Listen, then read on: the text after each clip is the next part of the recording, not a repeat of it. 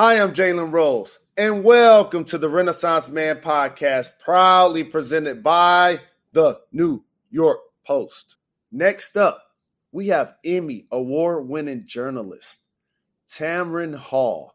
I'll talk to Tamron about having Texas pride, meeting Obama, and the importance of knowing your worth. Let's go.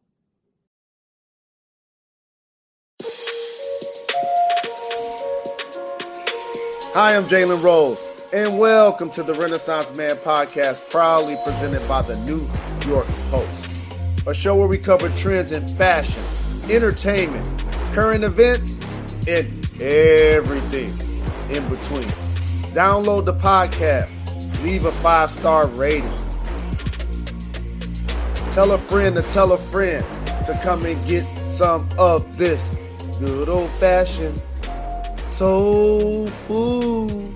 The Renaissance Man. We cover all of the bases. We've had around 60 episodes and 60 columns. We're top 20 in entertainment. Download the Renaissance Man podcast. This week's theme is Know Your Worth. That's right, I said it. Tell them your price before you even ask what the salary is and know that you're 100% worth it. Let them decide whether they can afford you or not. Don't lessen your value for anyone. And you know what else? Sometimes you got to walk away and leave money on the table.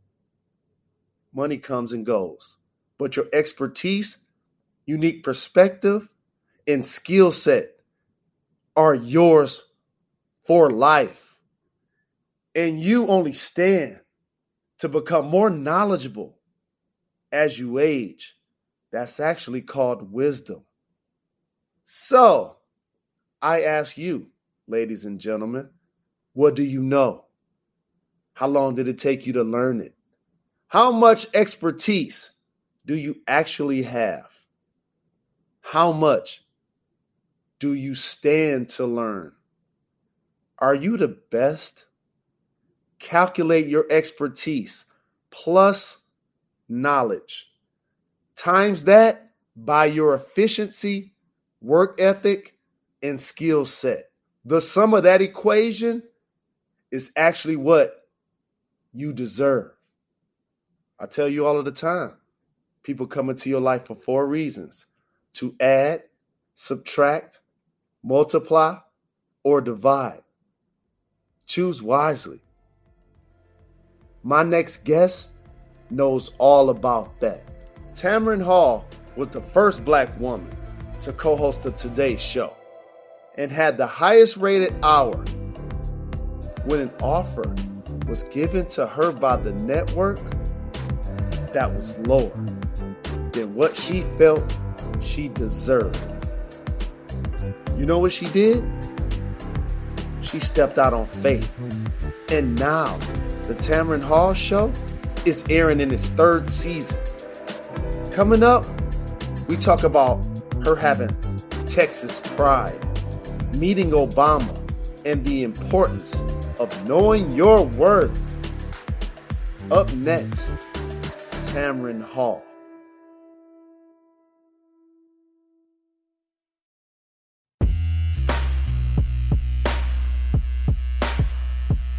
Hi, I'm Jalen Rose, and welcome to the Renaissance Man podcast, proudly presented by the New York Post. You know what it is a show where we cover trends in fashion, entertainment, current events, and everything in between. Our next guest is the reigning queen of daytime. Tamron Hall has accomplished so much in the world of journalism, from covering elections and uncovering details of criminal cases to her current hot new daytime talk show, The Tamron Hall Show. She's extremely versatile, and I am honored to have her on the podcast. Please welcome Tamron Hall to the show. Jalen, it is so good to be with you. I can always tell when someone knew me before I turned 30 because they call me Tamron. Everyone after 30 says Tamron. So see, we go back, and I appreciate that. So I want to get into your childhood. What was it like growing up for you? And I hope I'm saying this right. In Luling, Texas. And why do you think Texans have so Luling? What was it like for you growing up in Luling, Texas? And also, why do Texans take so much pride in their home state? Like I'm a Michigander, but I rep for Detroit. Y'all rep for y'all whole state because it's too many things to love. I mean, don't get me wrong. I love Michigan. I love Detroit, great American city. No doubt. And I get why people from Michigan would say, especially if you have ties to Detroit, that I'm from Detroit. It's it's Detroit is a, a country of its own. I think with Texas, it, Texas is interesting because we're split up. So you know, you play ball, you've traveled the world, you've got the Dallas yeah. area. Dallas and Houston could not be more different. It's like a whole different planet. Then you go to El Paso out west. It's just a very different state. So I'm not sure why that we we we rally behind Texas versus necessarily the city. But I do. Uh, I, I I wear my Texas on my sleeve for sure. You definitely represent to the fullest, and in that you started off as a reporter in many smaller markets. Yeah. And you paid your dues doing several assignments, and then you made the jump to MSNBC. What was what was that transition like? And is there anything you miss about doing local news? Uh, you know what's so interesting with this daytime talk show? I still get that feeling of local news because in local news, I'll, I'll compare it to being in college basketball. Mm-hmm. You have love in the NBA, but there is nothing like love at the college level, right? right? And so for me, the local level in news, that was like being in college ball. Then coming to the national news, it's it's a bit different but this talk show turns out to be the best of both worlds. I still get that feeling when I talk to everyday people, as we call folks, I guess. And I think we're all everyday people. But mm-hmm. at the end of the day, I still get that connection that's not just celebrity. And that's what we tried to do with our show when we launched it three years ago. I didn't want just a celebrity show. I wanted a show where we would talk to people because the best of my journey, I know the best of your journey, is when mm-hmm. we've talked to other folks and they've given us advice, they've dropped knowledge, they've dropped mm-hmm. wisdom, and we've become better as a result of it. So I started out in local news, um, Bryan College Station, where Texas A&M is.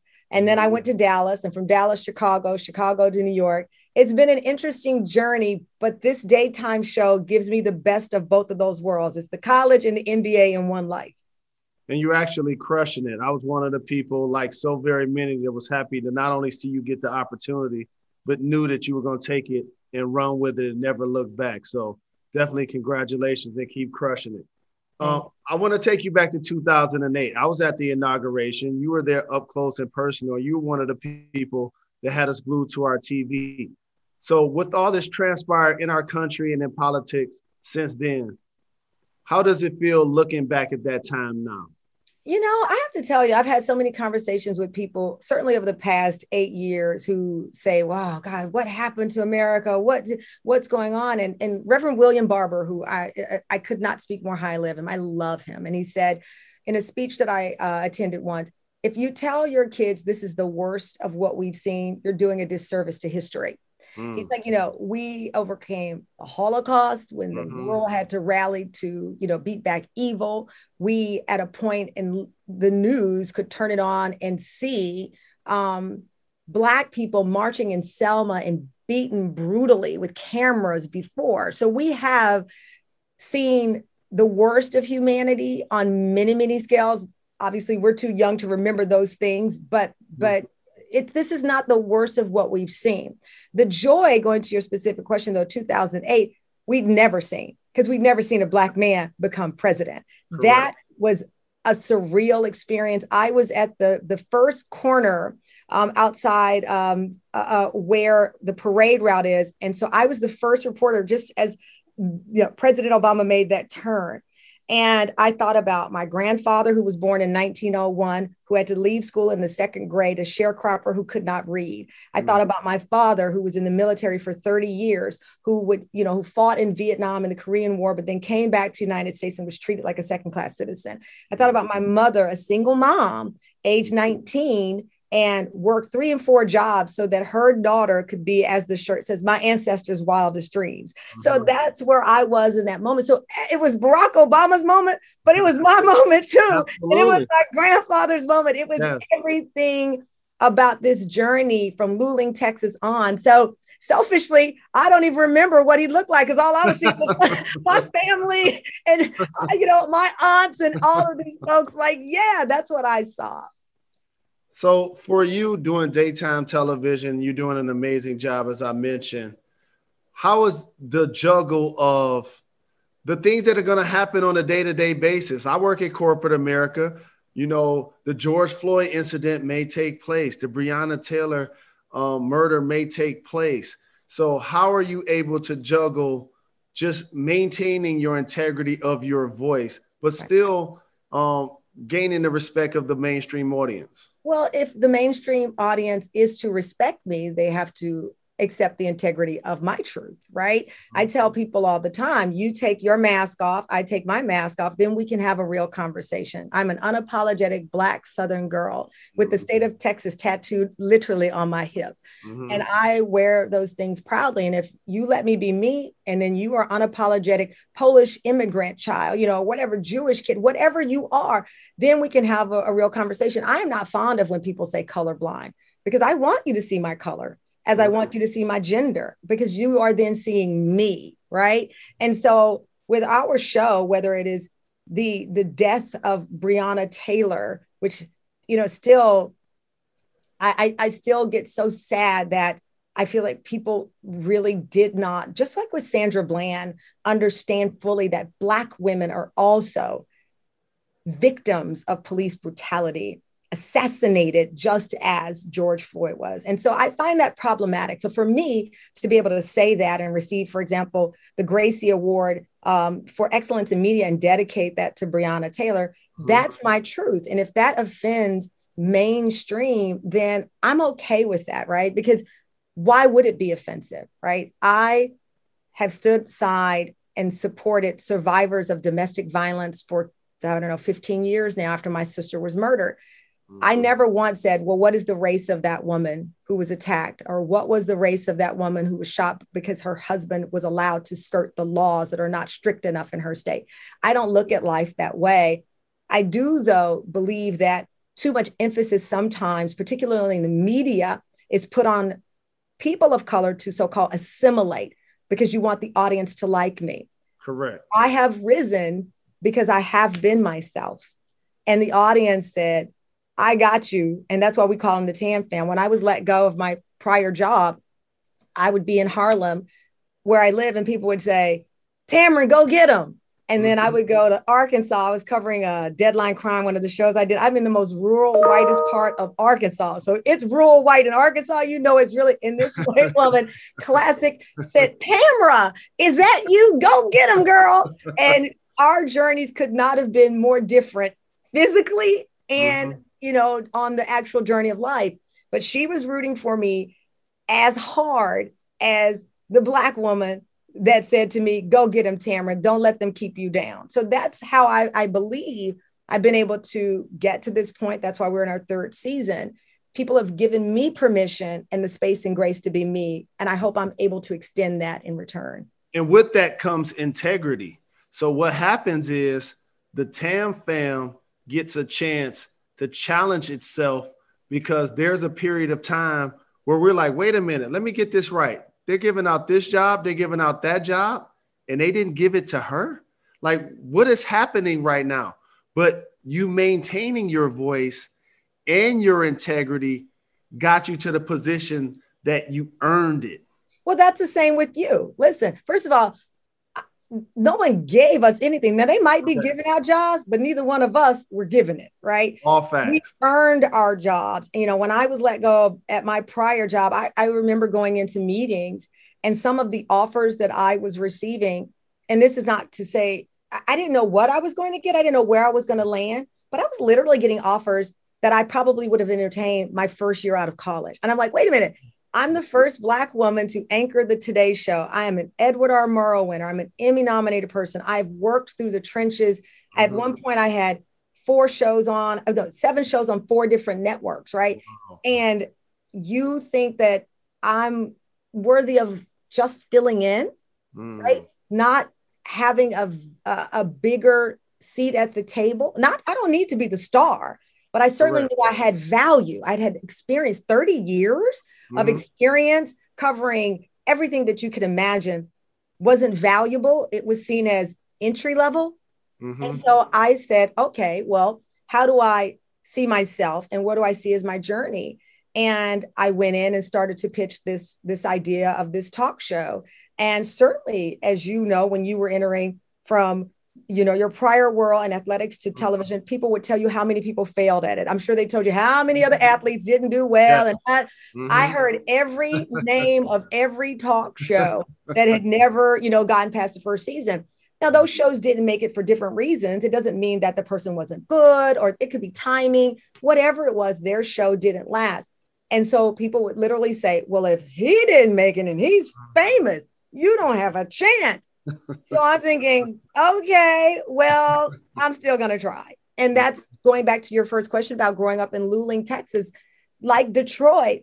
You know, people don't bet on folks from Detroit. They don't At bet all. on somebody from Luling. And so, mm-hmm. being my background and and not having a family legacy of of anybody being in this business, or as I said, you know, my mom went to Paul Quinn College. I, I didn't have anybody who could who I could turn to for how to break into TV. But I had plenty of people, my mother, my grandfather, my aunt, who I could turn to and say, How do I keep my integrity? Mm. How do I mm. keep myself? Right. And so I would tell people, my grandfather had the second grade education. I would take his advice over a Harvard grad any day, mm. any day. So it's that foundation that I try to bring to the show at this point in my life and to our guests in the conversation. But I know you understand exactly mm-hmm. what I face because we both have faced that. Correct. Correct. Absolutely. And I, am curious, who are some of the people, and, and, they don't have to be public figures or celebrities, but that inspire you? And also, I want to ask you a follow up to that because you reminded me of something and it made me think about Simone Biles and Naomi Osaka because when you said you've been doing this for 30 years, it reminded me that they're not 30 years of age. Can you believe that? Right. And, and so, I'm inspired by them. You just correct. said where I am. When I tell you, there have been many recent incidents where I have said to people, the young women of color and how they speak up for themselves and the way they do has made me bolder in current meetings that I am having. I wish at 20 that I had spoken up in meetings.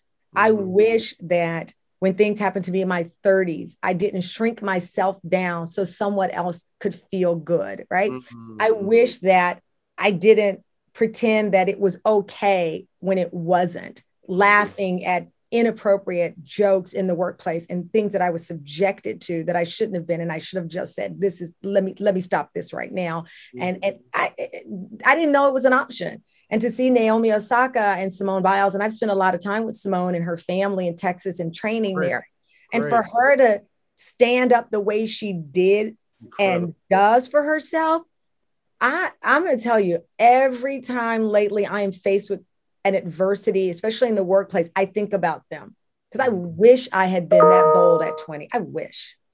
I agree. I love them so much. And I applaud their courage because they have to do it as young adults that we see all of their missteps. And I play basketball, I can miss a shot, yeah. I can have a turnover, but Simone Biles has to stick the landing every time and get a 10. Every time she got to be perfect. Literally, and that's what people don't. like. When you talk about, I've been to the Olympics, I've covered the Olympics, and as I said, I've spent time with Simone. I mean, we, when you say the word perfect ten, that's literal. I mean, she right. perfect. Right. this is not Bo Derek ten. No, this right. is perfect ten every time. And and the other thing, Jalen, is that she has the extra thing that you and I would never know, which is social media. It didn't exist mm-hmm. in this form when mm-hmm. you were making some rare mistakes on the court yes, that people may absolutely. not like. When I actually one day on live TV said instead of city of Chicago, I said shitty of Chicago. things didn't go viral then, right? Because it didn't exist. So everything they do, I remember years ago interviewing Justin Bieber and my heart. So, and I got to know him and, and his team. And I remember thinking, this kid is not being treated fairly because every misstep is on an international scale. Nobody other than uh, uh, Michael Jackson had mm-hmm. experienced that level of scrutiny where you go around the world. Mm-hmm. And so there was no blueprint for Justin Bieber on how to handle it because social media didn't even exist like that for, for um, Michael Jackson. Right. So when he's making a mistake, we're seeing it at instant time on YouTube and on Twitter because it's 2008. What he experienced was a blueprint Mm-hmm. He was, he's the prototype of the modern pressure, right? Now, fast forward to Simone Biles, we can compare her to many other athletes, Nadia Comaneci, eh, whoever. They didn't have instant access to somebody to get on here and tell you about what they think, and this, that didn't happen. So, who does Simone go to for advice? Because no one's ever experienced that kind of mm-hmm. pressure in a global social media way. They've experienced in the Olympics, but not like she had. No one. And she's still standing and killing it at the Met the other day, killing it. And, and, and crushing it. And did you see Naomi's outfit? Like it's perfect for socially distancing too. You know what I'm saying? I'm so proud to say my makeup artist did her makeup. So I'm really like so, closer. It's like six degrees of Kevin Bacon. I'm six degrees of Naomi Osaka. so who are some of the looks you saw at the Met Gala off the top of your head that really stood out? Oh, uh, Gabrielle Union. I thought she mm. looked absolutely incredible. I just her her after look, her before every everything, top to bottom. I loved Iman, and and mm. why I loved Iman is like what I liked about the Met Gala, or what I like about the, the event in general is I want to see people in something no one else on the planet could wear. Like Iman, right. who else in the world could have walked in in that other than Iman? The same with Rihanna it's mm-hmm. the reason why I think we love her fashion so much is that who else in the world could come in, pop, hat to the side. she couldn't, she eats it up. It's like standing next to the sun, even though ASAP Rocky has incredible fashion, he's standing next to the sun. Yes, he is. Yes, standing- he is. That's why he had on his cereal coat at first. Like, I'm not going to even play this game. Why? You can't play this game. You're standing next to the sun. Give the sun some room to shine. That's all and rightfully so. You're known for so many things. Obviously, your intellect, your talent, but also your haircut. and I call it Anita Baker haircut because I love her so very much, and that's what we called it when I was growing up. Well, that's why I got the haircut because my boyfriend at the time was in love with Anita Baker, and I was in love with him, and so I I cut my hair this was pre Halle Berry. This is pre everybody. Pre Anita Baker, Rapture, and I was at Temple University, and this man was obsessed. He was from DC because you know DC brothers love the short hair. And I was like, okay, let me cut my hair, and I cut my hair, and I told this story somewhere, and it got back to Anita Baker, and she DM me on Twitter, and then we started talking. She's like, "Thank you," but yes, I'm like, "Are you kidding me? This is the it's the Anita Baker haircut forever for me." I love her so much. She's like a surrogate mother to me, uh, a fellow Detroiter as well. And I know she's working right now to get her master's back. And I believe that she's really close in that process. And I would not be surprised when that happens for her to be on your show. Oh, you got to have Anita Baker on the show. Listen, you know, I if I show you the text messages from us, I'm like, come on. She's like, okay, wait, let me. She's always put me off, but I'm saying, listen, you, I will not be canceled until this woman comes on the show. And I told her, I, I said to her, because you know her very well, mm-hmm. she that the beautiful voice and and the presence and the elegance are all real, but she's also very shy. You know, yeah. like very very shy and as you know, I was very close to Prince, very close to Aretha Franklin, and people see them for their stage personas mm-hmm. and not always for the person that's behind the scenes. And with Anita Baker, I was so surprised at how she's like, well, do you think people are ready to hear me again? I'm like, we've been waiting, woman. Yes. What are you doing? Go yes. on, let's yes. go. yes. And I'm glad that you're having those conversations with the queen because I promise you, I'm having those exact conversations as well. Isn't that amazing? Because I and I said to her, I said, that every time I mention on my show that she's a dream guest, people go crazy. And I'm just, it is, it is beautiful to see the humility and the, the humble nature, but it's also, I'll be honest, Anita, it's frustrating because the world, there are not a lot of Anita Bakers. There, there are listen, we all have wonderful talents, we all have ranges, but there are greats, you know, there are greats, and that and we are meant to aspire to be great like them. But at the end of the day, they are great and we are aspiring. Absolutely. She is in the Mount Rushmore. Yes. Uh, greats of of songstress. And, and and she just come on. A literal icon. But you know one other thing though, the industry does that to you. Breaks you. It, it, and it hardens you in a way that you don't feel like you even want to open up anymore and make yourself vulnerable. I sense some of that as well. I do too. And I'm sure you've experienced it and I have yeah. as well. You know, you, you, it, it is one of my favorite movies is Rocky. I, I remember seeing it in the second grade. I went to school crying. The teacher was like, What's wrong with you? I'm like, I saw this movie and that and it. And when mm-hmm. I interviewed I Sylvester Stallone for the first time many years ago, I t- shared him with this, shared this story with him you know, listen, we all get knocked down on the mat and, and we hope that we have the ability to get back up. Only recently, though, did I acknowledge how different it is when you're on the mat and you're black and you're mm. and that feeling of of oh gosh, you know, can I get up and the other obstacles that are in front of me. I did I recently hosted an event on how these corporations are trying to hire diverse um, mm-hmm. candidates.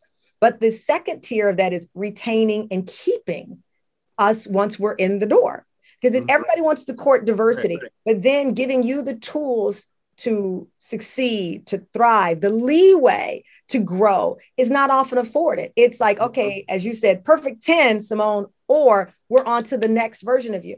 In my yeah. early part of my career, I replaced the same Black woman three times at three different stations because it was a one for a one, right? So imagine how she felt seeing me the second job coming in, right?